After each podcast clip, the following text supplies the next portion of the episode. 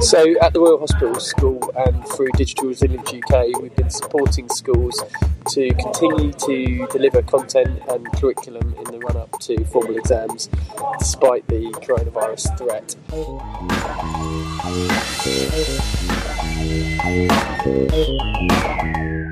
Hi everyone, welcome to the EdTech podcast and this series episode of the VocTech podcast, Learning Continued, which seeks to explore the intersection of adult learning and tech. My name is Sophie Bailey, and you can follow online at hashtag VocTech podcast and at Podcast EdTech and UFI Trust on Twitter. Now, lifelong learning wallets, individual learning allowances, even some forms of universal basic income designed to allow financial wiggle room for adult learning.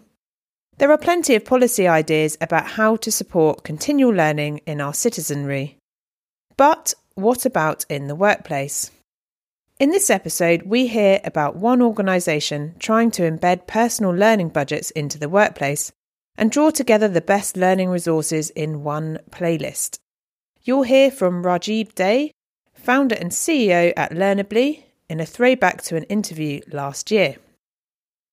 But before all that, this week's listener feature, which has easily been our most popular to date. How is the coronavirus showcasing the pros and cons of online learning and remote working? The coronavirus is adjusting our working and learning experiences in a relatively short space of time. Somewhere around the world, schools are closing, companies are pulling out of conferences and events, and workers from Japan to Silicon Valley, from Panasonic to Twitter, are getting to grips or ramping up their remote working practices. Outside of the global health implications of the virus, what are the implications for online learning and remote working, and will they be long lasting? Who's at risk of falling through the gaps during this time when physical learning environments close? And how are new approaches being resourced? How can EdTech help without being seen to chase ambulances or advertise as a cure? We asked you your thoughts on the issue and thank you so much for coming back to us with examples and thoughts from Beijing to Singapore to English schools and Welsh universities. Here we go. One important thing to remember with the coronavirus is that the world isn't on pause. Life goes on and business continues as usual. This will open up new challenges and hopefully these challenges will bring forward a number of opportunities for us to innovate and challenge the normal ways of working. It will be really interesting to see what comes from it. I think a number of classroom only vendors in particular are going to struggle. Now is the time for them to adapt or die.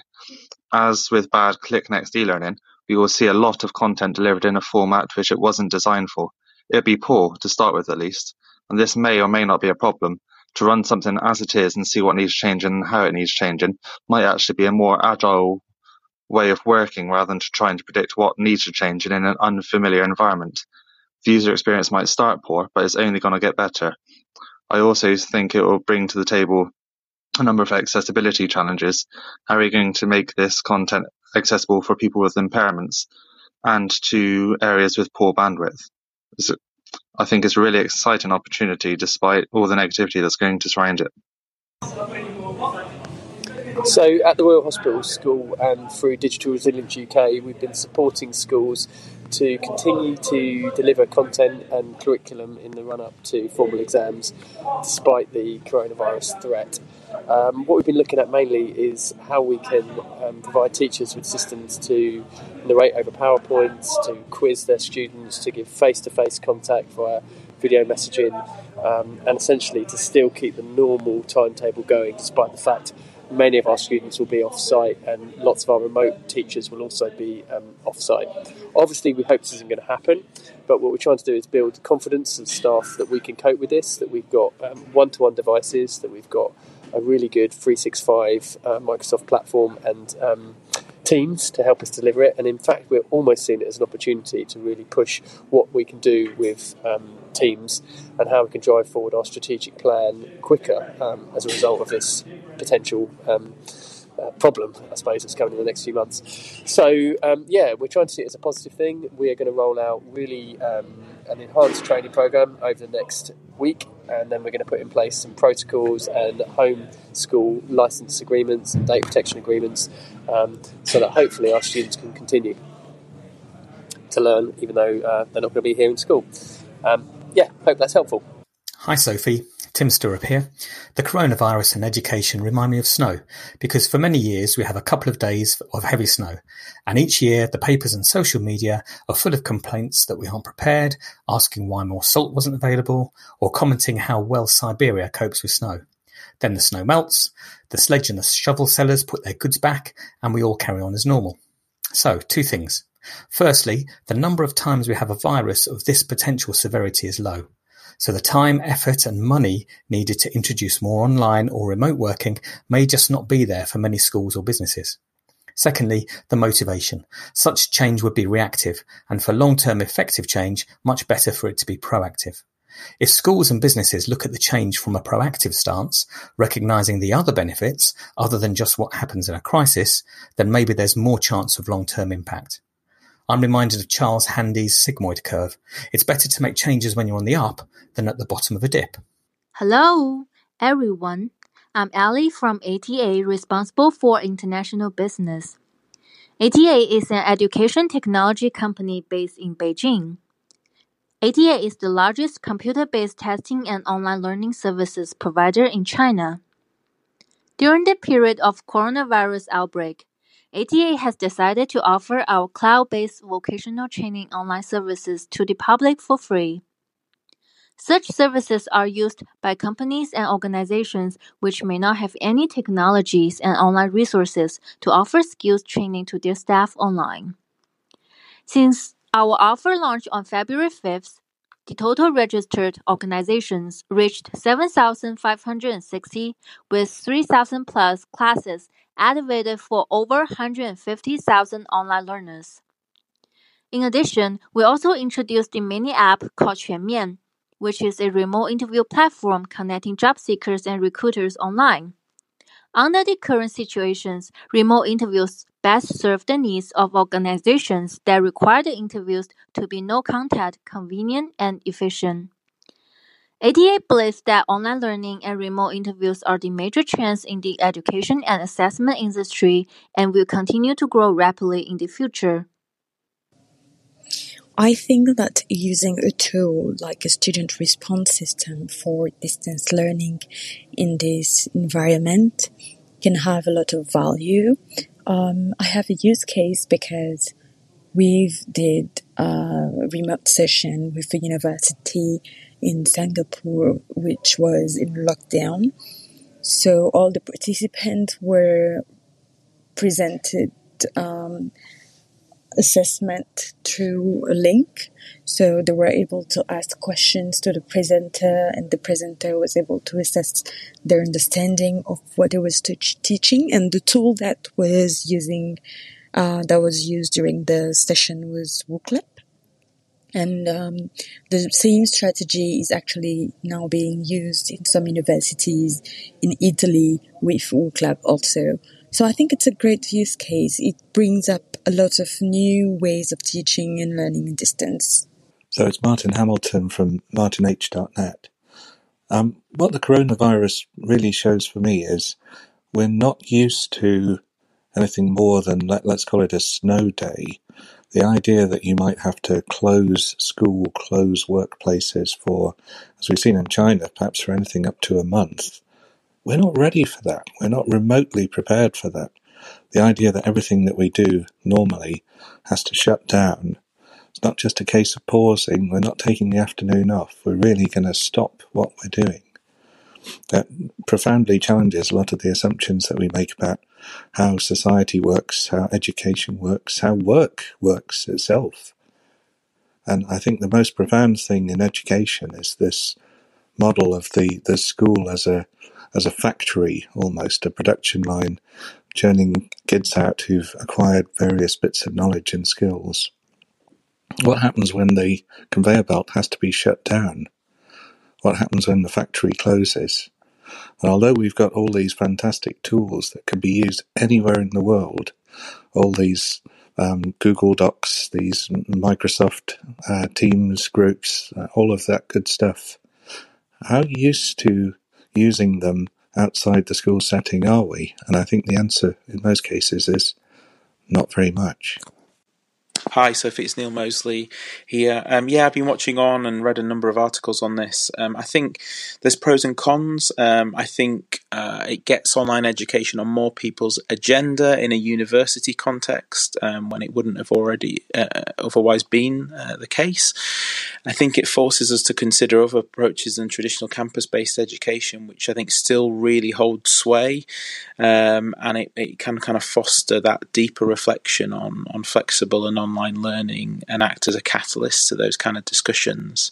I think exposure for for educators is a really important thing as well. Often we talk about educators not necessarily always reflecting on their practice, and there are many that are reluctant or cynical about online education, and so this forces them maybe to engage with that. And, and in my experience, that's always a positive thing.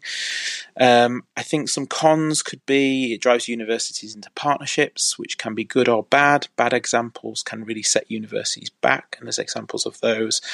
I also worry a little bit about the unintended consequences of quickly scaling online provision. Um, worry that that might set a benchmark of, of, of low to kind of reasonable quality online education. And I think we need to raise the, the quality of online education. I think we need more but better online and remote working isn't something for the future of work, but it's something that's happening now. Um, personally, for me, I've been able to create the Gender Equality Collective, write a book that Harvard published, um, and I'm even doing a doctorate now online. Uh, I don't need to leave the house. Uh, I can work the hours that I want to just by using the technologies that are there. This is a way that will continue to work, and I think particularly at this time where people might be forced into it, they will be able to also see the opportunities that are there for them. So I was wondering uh, whether there may be some unintended or unexpected consequences of the sort of renewed interest in uh, remote uh, or homeschooling using online learning platforms or online tutoring um, as a result of the uh, COVID 19 coronavirus um, concerns at the moment. Um, principally, what I'm talking about is something that um, you know McKinsey uh, and then latterly Pearson called deliverology. The idea that education was something that could be delivered, uh, perhaps like milk, uh, like DHL, um, but the delivery of, of content, um, subject mastery, which um, the inculcation of facts and procedures um, that could, and then we could then measure that um, through tests and examinations that would, would test the performance of both the learner ability to remember those things and of course the teacher to impart them.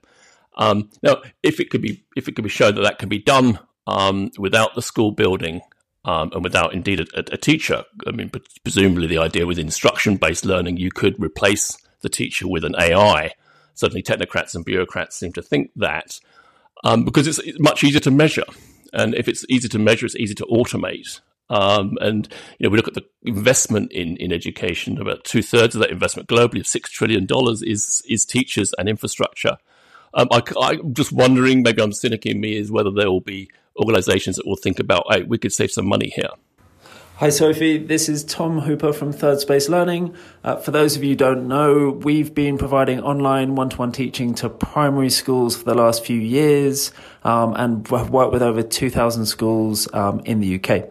Um, I thought it'd be helpful to share our three top tips for how to deliver effective online learning. Um, number one, um, and this may sound obvious, but a, a an equipment check. Um, it's a, particularly when working with parents. It's amazing how many uh, or how many varieties of equipment there are at home which can get in the way of of good connection in a classroom, in a virtual classroom. Uh, number two would be don't bother using video, just use audio. Uh, video tends to get in the way of those of us who have poor internet connections.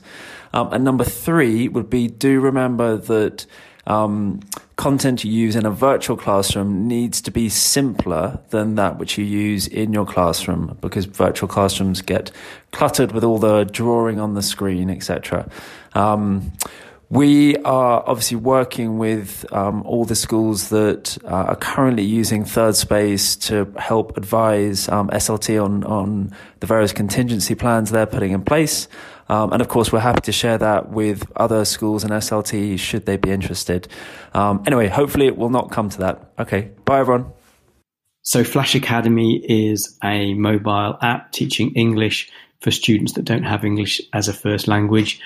The platform teaches from 45 different home languages, and uh, we were reached out to by a stranded teacher in Boston um, who works at Britannica School in Shanghai and wasn't able to get back into the country like many of her colleagues. Um, pupils were um, at home, unable to attend school. We demonstrated Flash Academy, and within 24 hours, students were up and running. They were being assigned lessons by teachers uh, from as far afield as Vietnam and Sri Lanka and, and Boston, and, um, and and teachers could see how um, students were progressing, uh, and teachers and students were competing um, with live leaderboards, so they could they could actually see each other's progress, even though they weren't at school together. Um, we're also working with um, the British School of Milan, obviously in northern Italy. Um, and I think this is a, a, great example of where EdTech can now play an enormous role in, in helping with a challenge like this, where students aren't necessarily able to be physically located with one another but uh, but can still learn uh, and can still be uh, supported by teachers no matter where they are. Hi, Sophie. We're fortunate that the teacher is not the only source of knowledge available today. Uh, a number of edtech companies have really started opening up their systems. Uh, we're seeing some class grading tools that uh, some companies have started offering for those affected by the coronavirus. Uh, and we're also seeing some professional educational content being made available for free for those who are affected. I think the biggest challenge is going to be related to motivation. And what I mean is that, you know, there are really great massive open online courses like uh, MIT and Harvard's AI course that they're already available today, but they have really low completion rates, like 3%. And so I'm really worried about the success of these online initiatives without the presence of peers or the teacher. And this is made even more difficult with these cramped spaces that are available. Uh, often you can't find a place that's quiet for listening or recording or participating. And that's making it even harder to engage in any kind of online discussions. Hi, Mark Anderson here, ICT evangelist, and thank you, Sophie. Do you know what? 90 seconds is hard. this is like my fifth go. Uh, but you've asked us to think about online learning, tutoring, and remote working in, in sort of response to uh, the potential issues of closures and, and whatnot around coronavirus taking the learning aspect first of all, continuity of learning for students is really important, particularly for those who are working towards examinations. And learning online is different to learning um, in the classroom. You know, lots of uh, schools and colleges have blended learning programs, which is great, but using only one particular type of tool can be quite difficult. And are teachers and students prepared for the sorts of um, pedagogies that are going to help to make those things impactful? Are they thinking about uh, how they motivate students by making real world connections? Are they thinking about um, having a regular presence, uh, albeit virtually? Um, are you going to um, sort of make clear the expectations around what's being done? How do you ensure good behaviour for learning if you're not there as a teacher? Um, sharing learning objectives really clearly, giving that prompt feedback, which is always really important in the classroom or elsewhere. But how are you going to ensure all these things are thought about and made prevalent? Um, and particularly, you know, if your students don't have access, and what tools can we use to ensure that there's a community still there despite all this isolation. So much to think about, so many opportunities. Thanks, Soph. Thank you again to our listener contributors, who this week were Michael Osborne, or at Mike Aussie, a user experience driven developer and uh, one of the Learning Technologies 30 Under 30. Hamish Mac at Mr. Macfeed, a director of digital strategy at the Royal Hospital School. Tim Stirrup at Tim Stirrup, Director of 3V5 Limited. Allie Gao at ATA Online Education, a vocational training online services provider based out of Beijing. Nancy Diebkilé at Nancy underscore WooClap, who is customer service success manager at WooClap, Martin Hamilton at Martin underscore Hamilton uh, from martinh.net, Neil Mosley at Neil Mosley5, digital learning designer at Cardiff University, Nick Ponsford at Nicole Ponsford, who is with the GC Collective, Graham Brown Martin at Graham BM from Learning Reimagined, Tom Hooper at Third Space Tweet, founder and CEO of Third Space Learning, VJ Lingia at Flash Academy underscore HQ, CEO of Flash Academy, Dr. Edward C. at Newtech at Dr. ET, and Mark Anderson at ICT Evangelist. Phew! Don't forget if you ever want to vent your thoughts on ed or tech or anything in between, including your thoughts on podcast episodes which have gone out, or where you are and how you're listening, just go to speakpipe.com forward slash the EdTech podcast. Okay, on to this week's feature interview with more food for thought on how to keep skilled up during our working lives.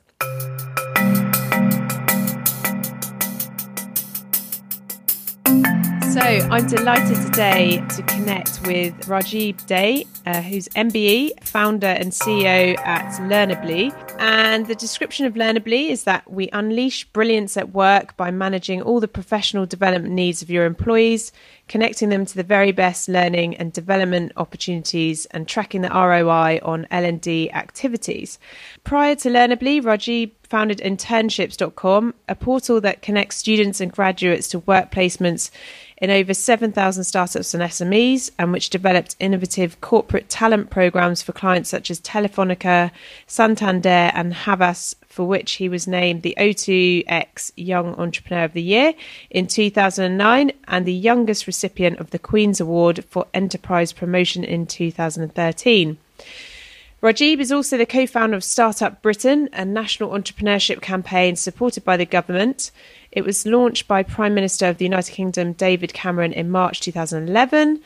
He served as a trustee of Unlimited, the foundation for social entrepreneurs, for over 10 years and was recognised as one of the thousand most influential people in London by the Evening Standard. Finally, he graduated with first class honours in economics and management from the University of Oxford in 2008 and was appointed as the world's youngest young global leader at 26 by the World Economic Forum in 2012. So, hi, Rajeeb, welcome. Hi, Sophie. Thanks. Great to be with you. So that's quite an impressive resume. My first question was you graduated with a first class honours from Oxford. So, how important was your degree and how important were other factors such as personal learner networks or other things that got you to that point and to where you are today? So I suppose it's important to recognise that whilst I started at Oxford, when I joined in 2004, I actually started my first venture, which was a social enterprise for school kids called Student Voice around giving school students a, a voice in their education, which I started when I was 17. And my time at Oxford was really an opportunity for me to kind of connect with um, other kind of entrepreneurial people. I really got involved with the Entrepreneur Society there, Oxford Entrepreneurs, and then kind of became the president and ran that full time for a year between my second and third year. So I'd say that really was more instrumental in supporting me in my career growth than necessarily the degree itself. I think it's what the university provided me in terms of access to great people, um, to peers. Um, and then the platform through running a society like Oxford Entrepreneurs, where I was able to connect with well-known entrepreneurs, the Dragons from Dragons Den, uh, with people like you know Stelios or Dyson and uh, Alan Sugar, and these people were all speakers at the society. Um, I'd say that was a really great stepping stone, and it also gave me the inspiration for launching my second venture internships uh, through my experiences at university. So I would say that Oxford, you know, was a great experience for me. It was more about the opportunities that were made available rather than necessarily the, the academic side of the degree itself. Okay, that's that's very interesting. And where did this sort of entrepreneurial spirit come from in the first place? Uh, it's hard to tell because it's not necessarily that I come from a family of, of entrepreneurs. So my dad's a doctor, My sister's a doctor. I don't necessarily have entrepreneurs in the family, but even as a doctor, so my dad set up his own GP surgery. So I suppose he'd had to be entrepreneurial, but he would never call himself an entrepreneur. You know, you could say that maybe it's somewhere in, in my genes or blood, but I think Yeah. also it's actually the support and the confidence that my family kind of instilled in myself. So it was it was the understanding that if I wanted to do something, I could do it, and that my family would back me. Um, and it was also um, having the support of kind of other people. So uh, as I mentioned earlier, my first venture was when I was 17, a social enterprise for school kids, and I got a grant from Unlimited, the Financial for Social Entrepreneurs, uh, back then, and it was uh, you know a five thousand pound grant, but it was more symbolic than Mm. that. It was about the sense that someone believed in me and my idea, which was around giving school students a voice in their education. And it was that really kind of changed my career path, I would say, because you know I was doing my A levels at the time, obviously kind of busy with that, and I reckon had I not got that grant, I, I'm not sure I would have continued working on it. I, so obviously you don't know, but I, I do think that played a really important role in kind of kickstarting my entrepreneurial career. And that was one of the reasons that I joined the board of Unlimited and, and was on the board for over 10 years to support the organization that supported me. So I'd say that, you know, it was a mixture of that family support and kind of belief they had, and then external organizations that, that I was fortunate to kind of connect with that, that gave me that confidence to pursue my, my ideas. And did you sort of have to fight your corner to say if you want to go into business or entrepreneurship, or or was that kind of, you know, it sounds like you had like a really supportive family on on that one on that front. I know sometimes people are like, you know, it's quite risky, or you know, will you be okay if you pursue that? Yeah, I I mean, obviously, all, all kind of parents, family are kind of concerned and you know want to look out for you and, and your best. Um, I would say though that they've always said, you know, do what makes you happy. Do as long as you're doing good, that doesn't really matter. And you know, I'd done internships myself at Boston Consulting Group and the Bank of England whilst I was at the university, and I realised that you know that wasn't really the path for me. Whilst they're great organisations and Mm-hmm. I couldn't see myself really working for someone, and I wanted to, you know, do my own thing and, and come up with my own ideas. Yeah, this is why I'm so excited to talk to you because so much of, of that resonates. Absolutely, and, and to be honest, that was very much the inspiration behind setting up internships. My venture whilst I was at university, because I was frustrated that the only jobs you were exposed to, and you know, this was back in two, like 2004, were the, the big banks, the consultancy firms, and, and the corporate milk round. Um, and there was no exposure to the world of startups and Mhm. SMEs. Um, there was no concept of entrepreneurship as a career path. And so when I graduated in 2008, it was the start of the graduate unemployment crisis. Lehman Brothers just crashed.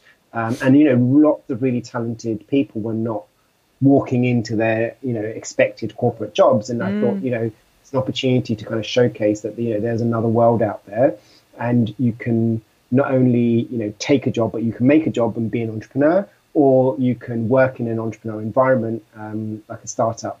So yeah, that you know that totally resonates uh, in terms of what you're saying. I think what's interesting about that is, you know, internships.com, if I've got it right, was about 14 years ago. And I, th- I feel like this idea of sort of more mentor based learning or sort of organizations which are mixing a, a sort of work placements, mentor connection to experts, perhaps coaching, apprenticeships, and work skills, they're all sort of coming of age. So you were obviously thinking about this 14 years ago. And I just wondered if was that slightly ahead of the curve and if that conversation is now starting to feel like it's a bit easier.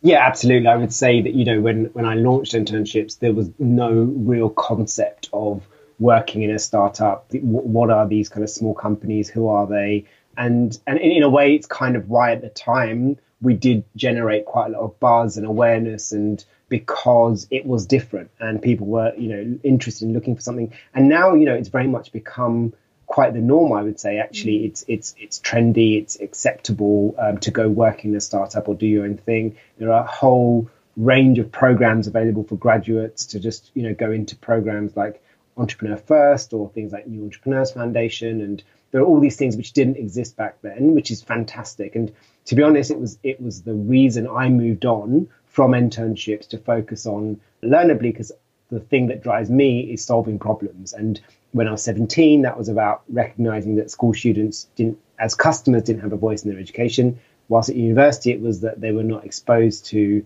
you know, these kind of startup and SME opportunities. And now, as you know, in, in the world of work, it's how do you equip people with the skills they need for the future. So, you know, one of the things I say is that as I grow up, my ventures grow up with me, mm. and I kind of scratch my own itch. So, yeah, yeah, yeah. I can so, totally so, yeah. see that. It's like you're, it's like you're uh, taking one for the team of your generation of your. Exactly. well, so when did you set up Learnerbly then?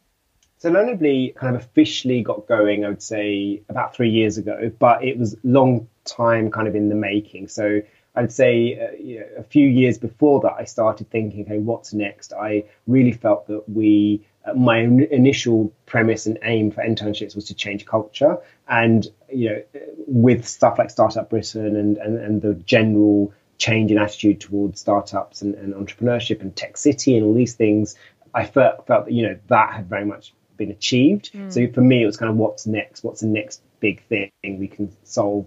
And, and so I, I started looking at the learning and development space, you know, for a few years before that, trialing different kind of concepts and ideas, and then really landed on Learnerbly and, and kind of had the first kind of minimum viable product, so to speak, nearly three years ago.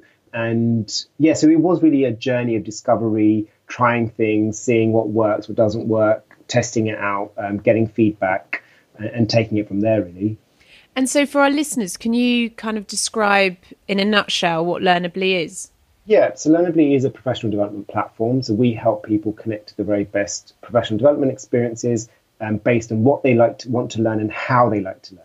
So we are multimodal in nature. So it could be coaching, courses, conferences, books, podcasts, articles, free and paid for, but also then helping employees apply that learning at work. So it's about we have personal development plans built into the platform which help you track your development and help managers be better managers in supporting you uh, on your development journey because it's all too often we see people uh, and platforms focus on just the acquisition of knowledge and less so on the application. Mm. We're very much trying to shift that narrative and saying, actually, if you think about learning and development, there's too much focus on the L and not enough on the D, and mm. we need to help people to actually then apply that, to reflect, and to support them. So we start with a curated marketplace our employers often give their employees a learning budget to spend, and they can spend that how they like on the platform with approvals from managers. And it's a very much a more bottom up approach to learning and development and, and a more inspiring and engaging, uh, I would say, approach than your typical compliance driven top down platforms or approaches that, that, that are in the market. Which is interesting because if you take the lessons from the Teacher Development Trust and then apply them to the sort of corporate or workplace sector, then you know we know that if sort of professional development is top down, it rarely connects. Whereas you know if it's sourced and identified by, in that case, teachers, then they feel much more motivated to engage with it and uh, you know and it has a better impact on their learning so i would imagine there's probably synergies across both of those sectors as well yeah, absolutely. I mean, that's kind of why we're seeing you know month on month engagement of, of over fifty percent on our platform of users coming back, logging in, mm. uh, engaging with the platform. Whereas you know industry averages are like ten to twenty percent at best. So we very much believe in this idea of empowering the employee to own their own development, where possible to equip them with their own budget to spend, uh, and then benefit from the network effect of knowing what your peers are doing and, and getting inspiration in a more real time way because if there's something you want to do that's not on Learnerbly, you can request it and add it to the platform. So new things are being added every day. So we know, you know, what are other data scientists or product managers doing. So it's not just about the organization and what the business just wants. It's also about, you know, what are my peers doing? What are mm-hmm. the trends in mm-hmm. industry? So that's the kind of kind of emotion and the, the kind of trends that we're kind of plugging into. And so I like that idea because it sort of taps into, you know, if you're a cyclist, then you like to go on Strava because you're like, oh, what routes are my friends doing? Or, you know, how much have they done? And I guess it's similar in, in, in the workplace. You're sort of thinking, oh, look, uh, Kevin over there, he's done these three courses and that looks quite interesting. Maybe I should do that. And has that sort of, yeah, knock on effect. Yeah. Yeah, absolutely. I like the idea that you were talking about, you know, we should concentrate more on development because I my kind of feeling with resources and learning resources is there's an absolute you know wealth of resources from personal experience in terms of lifelong learning i'm always like oh maybe i'll do a course on philosophy and ethics or this or that and you know i start and it's not for lack of courses out there it's how do you create the structure um, and the discipline and the time in your day if it's for sort of workplace development to actually do that so I wondered if among your clients, which sort of have the best success in terms of employer engagement and learning, if there are any kind of consensus points about how they go about creating that time or allowing that development to take place. Yeah, so that's a really great question. So I think in some cases we've seen employees create kind of protected time. So there'll be a slot, whether it be every week on a Friday, which is kind of protected time for learning. Um, other people have kind of rituals where they would, you know, encourage you to like employees to run lunch and learns and create this kind of peer-to-peer kind of learning approach. But I think one of the most important things is to engage the managers in this. So there's a lot of research which shows that if managers don't have regular developmental conversations, it leads to poor levels of employee engagement. That has a knock on effect on attrition. And so, actually, in one to ones, we would say d- development conversations should happen kind of frequently and regularly. But one of the problems is that managers don't have the full insights into what are the development goals of my mm. direct reports, my teams, because they might do a personal development plan at the beginning of the year that sits in some performance management system, but actually doesn't get reviewed, is not in any way connected to any of the mm. learning and development systems uh, and then gets forgotten about and it becomes an afterthought that you might do again in your six monthly check in or your annual appraisal.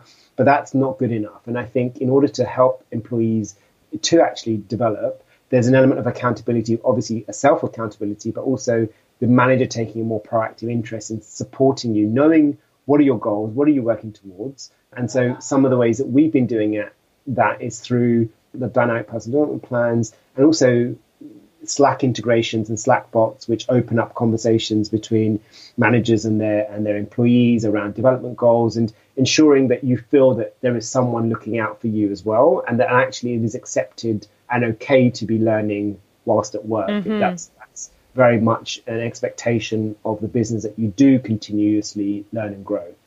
Very, very interesting. I wondered when you mentioned the multimodal, I'm glad that you've got podcasts in there as well but you know different types of resources whether you also see particular uptake in you know whether it's more videos or more podcasts or whether you see a you know any trends in terms of what people are learning through so what's really fascinating for us is how popular just traditional books are hmm. so many people and and this is not actually a generational thing so hmm. you would you would think that oh okay the millennial generation or, or gen z would be all doing online learning and, and the older kind of workforce would be doing the more kind of face to face. That that's really not playing out in our mm. kind of data. We're seeing that actually all generations like you know, physical kind of books. They're ordering a lot mm. of books.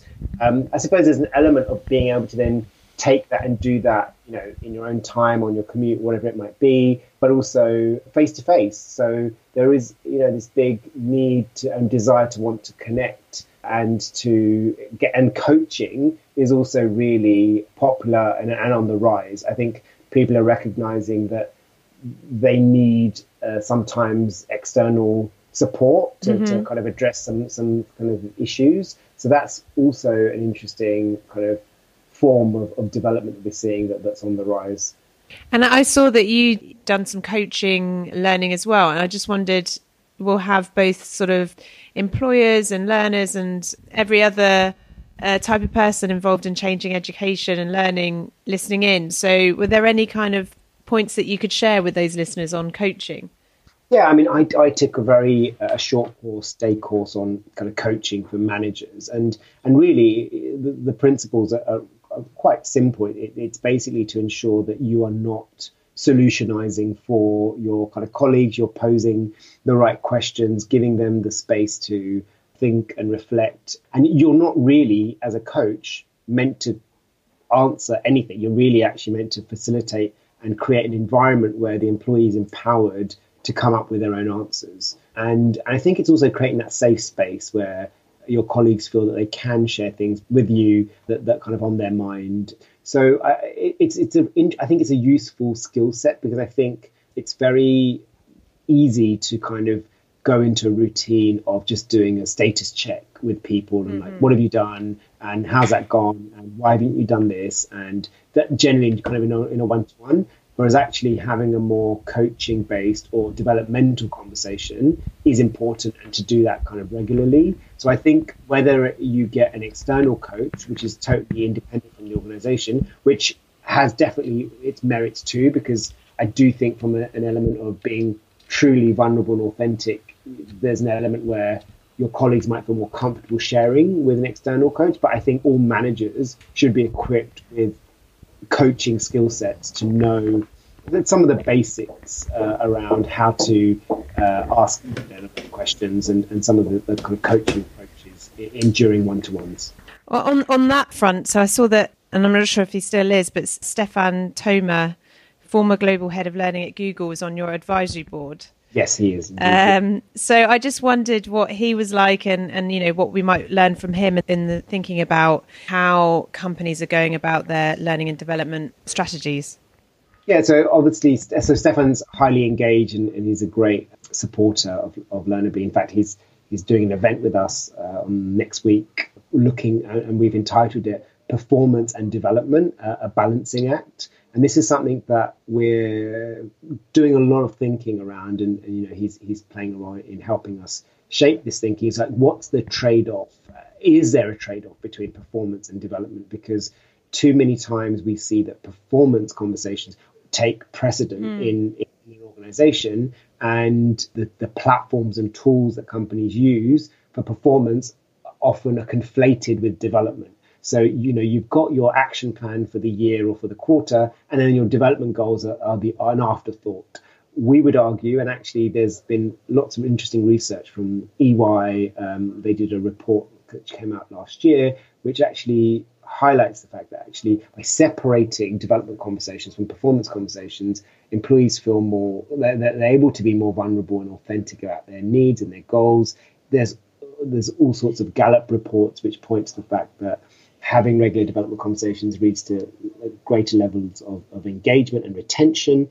And so this is something that we've been talking to Stefan a lot about, which is how do you ensure that companies obviously performance is super important, but they mm. create ensure that they balance that and do not forget and underestimate the importance of developmental conversations and how you can actually have drive performance through development and rather than it being something that you just you know bash people in the head with, saying you know why aren't you doing this and what about achieving these targets? And then the other thing that he is quite an expert on is OKR, so objectives and key results, and this is something very popular within the tech world, I suppose, as a way of bringing greater alignment with teams, and it's something that we have been using internally as well at Learnerbly. And he's Google have been really at the forefront of, of kind of pioneering that. So he does a lot of work with companies in creating these OKR programs. And in a way, our personal development plans that we have in the platform mimic kind of OKR frameworks of having your kind of objectives and, and then your key results. But in our case, we call them goals and focus kind of areas. Um, so I think it's, it's really interesting. Stefan obviously comes from you know, a large corporate background. Mm. And we have a whole range of clients from predominantly a lot of startup and SME clients, but now we're, we're bringing on board more enterprise. Mm. Um, he has a wealth of experience and, and insights that have been very uh, useful for us. Yeah, it's just so interesting from the point of view of the complexity of a company of that size and how to have that shared sense of identity, but allow for like totally individual, you know, effort and ambition, aspiration. is really interesting. And then the point that you made about, you know, bringing on enterprise, I thought that was be a great place to dig into because I guess there's broadly speaking, quite crudely, there's, you know, you've got your sort of companies that are doing their digital transformation and sort of trying to think about how to bring their team along in terms of that journey. But then there are companies which perhaps are a bit more hands on, you know, maybe they're not in the tech sector, but they, they're thinking about how to use tech to train um, some of their employees, whether those are new employees or people who need to reskill. And I'm hoping to also interview someone from the Royal Mail who uses VR to help their employees deal with how to negotiate aggressive dogs. okay. so those are quite random examples, but there's a, a huge program of like reskilling organizations so that they are sort of fit for the 21st century and they don't become the kind of blockbusters or the HMVs or whatever you want to call it. But then there's also, you know, that kind of really hands-on training piece as well. So, you know, again, in healthcare, you know, maybe it's simulation for sort of surgical techniques and that kind of thing. And I just wondered how you're seeing those examples play out and maybe that's about new technologies coming onto the platform as well. Yeah, absolutely. So, so there are there are lots of examples of companies going through kind of digital transformation and using learning as a tool to drive that. So we're actually working with a large publisher, and it's very much part of their digital transformation agenda to create this culture of lifelong learning, to create mm. this sense of ownership and responsibility and empowerment. And so uh, it's great to see companies recognize the role uh, of of, of learning and, and, new technology solutions to kind of help uh, achieve that. You know, there's there's examples of how Accenture has been a great example of, of them making a commitment to upskill and reskill their workforce who are at risk of, of hmm. automation. Mm. And obviously, there's a huge business case for doing so because they're also consultants that are advising other people on it. So you know they should practice what they preach, mm. and and and it's great to see the investments they're making AT&T is obviously a well-cited example in the US of upskilling you know, hundreds and thousands of their uh, employees to make them prepared for the future of work.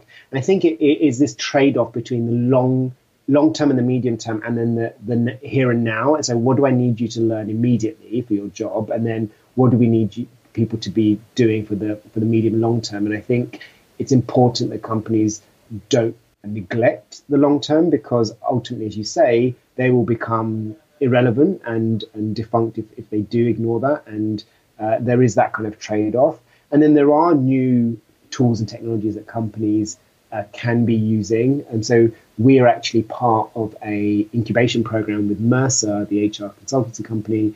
Uh, so we're one of six companies in their future of work incubation program. Mm. And there's another company in that which does do kind of VR for kind of sexual harassment and kind of bullying in the workplace. Kind of, uh, it's a US company, and and actually, one of the things that, that, that's going in their favor is that in certain states in the US, that kind of training is mandatory. So hmm. companies. Mm.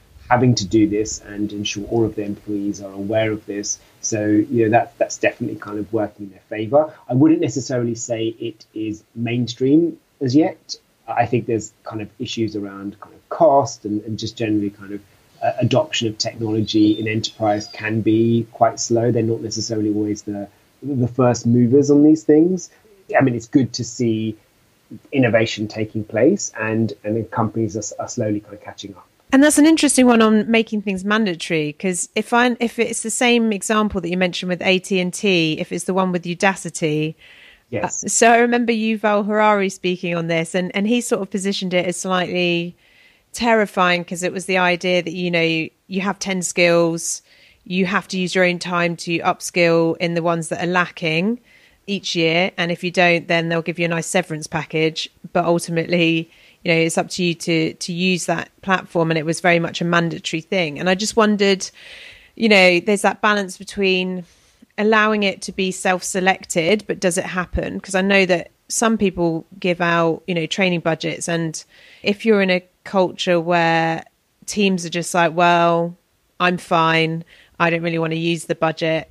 But then also, if it becomes too top down, you know, that's a kind of can become a bit of a dystopia as well. So it's like getting that balance where it's still empowering you, I think. Yeah, absolutely. So, so we work a lot with companies that give kind of training budgets to individuals and teams and then help them mm. spend it. Because we, we've often found that these budgets go unspent because people don't know what to do with it. They don't know what the best things are. They don't. Sometimes they forget about it, and there's no kind of system around that.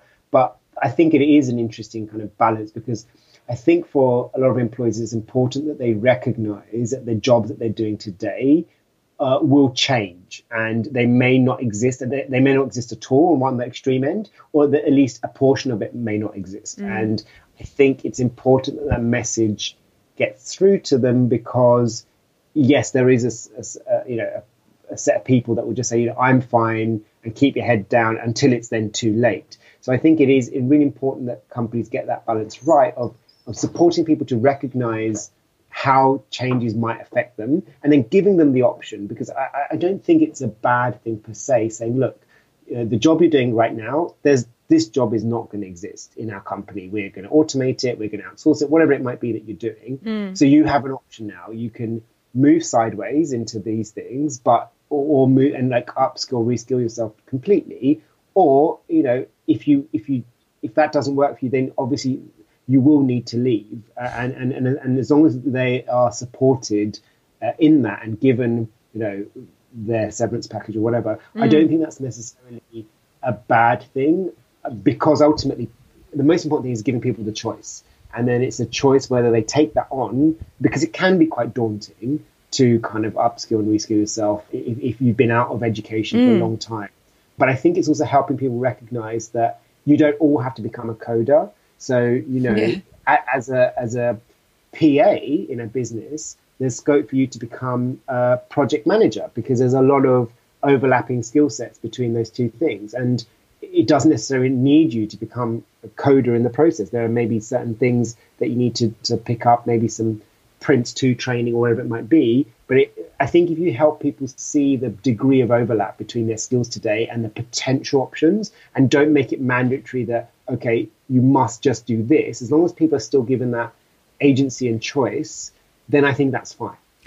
And what do you think about sort of more government led ideas around or state led concepts of each individual citizen being given a sort of lifelong learning budget? So I'm all in favour of that. I mean, that's very much uh, aligned to our model and approach at Learnerbly, where every employee gets their own budget. And so I, I definitely think that's a good idea. I think at a governmental level, so actually, kind of in Singapore, they've, they've got a mm. similar kind of approach to this. Uh, there needs to be a way to support people to know what's best. So as you as we as you said before, there's so much content out there, but how do you curate it? How do you know what's best? And so at Learnerbly, we spend a lot of time on the curation using kind of industry experts. We have over 150 industry experts, but also using our kind of data and, and algorithms to work out what are people looking at, what are they recommending, what are they buying, what's the feedback loop. So I think if a program like that were to exist here in the UK, the government would need to think very carefully about the way it's kind of delivered, how people access this, closing the feedback loop so that when people do something, you know, we capture, you know, how effective is it? Because one of the big issues about lifelong learning and professional development is that there is no quality control. So anyone can be a coach, mm. anyone can be a consultant or a trainer, and that's partly why I, you know I set up Learnerbly in the first instance was to provide that element of curation and support, and, and that would be a, major consideration if, if the government were to roll out a scheme like that here in the UK. So, one trend that seems to be sticking around is this idea of more people becoming freelancers or working for themselves. And I wondered if, you know, part of that is driven by the feeling of being frustrated or slowed down in the sort of world of traditional employed work. Um, and from my own experience, I know that at a certain point in my career, I just didn't feel I was doing, I was paying myself, I was paying uh, independently to do a lot of professional development. So whether that was around sort of various forms of content development, because I found that interesting and I could see that that's where things were going, which sort of led me on to being interested in podcasting and so on. And so I just wondered, you know, if you thought that was a potential trigger for people leaving, but also with that new bulk of freelancers, people that are independently working who also need to keep upskilled and reskilled, whether they will also be a, a kind of customer base for Learnerbly as well. Yeah, I mean, absolutely. There is a project that we're looking at, at right at the moment with with a, a major staffing uh, agency around how we can uh, support the the freelance and, and, gig working economy on upskilling and, and reskilling themselves because we have to be aware that these people often are not invested in because they don't necessarily have a permanent employer. It's not necessarily in the employer's interest to pay for these people to be upskilled and reskilled if they're not going to stay with them and they're just, you know, temporary kind of workers. And so the onus then becomes on that gig worker, on the freelancer to really upskill themselves, recognizing that it's an investment in themselves. So doing so is going to help them secure a better paid job, more opportunities. And like you've explained yourself, you you kind of saw the trends and and therefore decided to kind of take these courses. So I think then the onus is on kind of companies like us to help people connect to the best things for them, the things that are going to boost their chances of kind of securing this kind of employment. And then just going back to your original point around this as a trend, I think you know pe- this is a part of people feeling they want more flexibility, they mm. they want that kind of autonomy. Obviously, there are the downsides of it.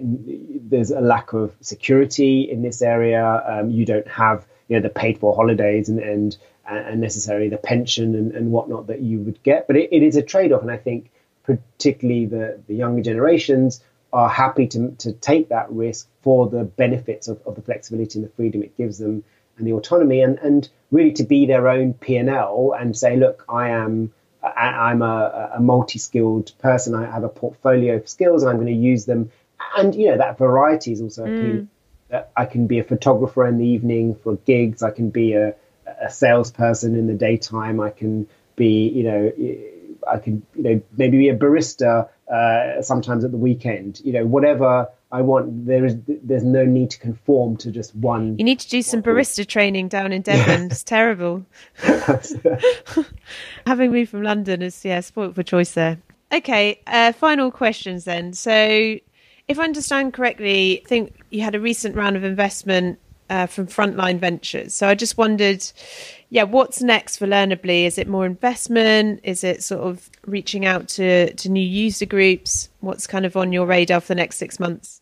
So we are in talks with, with investors around uh, another round investment. That's really to, to kind of fund our expansion into the enterprise market. We've started to onboard some large enterprise mm. clients, and also look, we're starting to get increasing interest from kind of international markets as well. So a number of our UK clients are, are requesting us to uh, expand into new territories. So we need to kind of scale up the team, uh, make you know continuously invest in, in product so you know, next six months will be very exciting, pretty busy, and you know, ever evolving.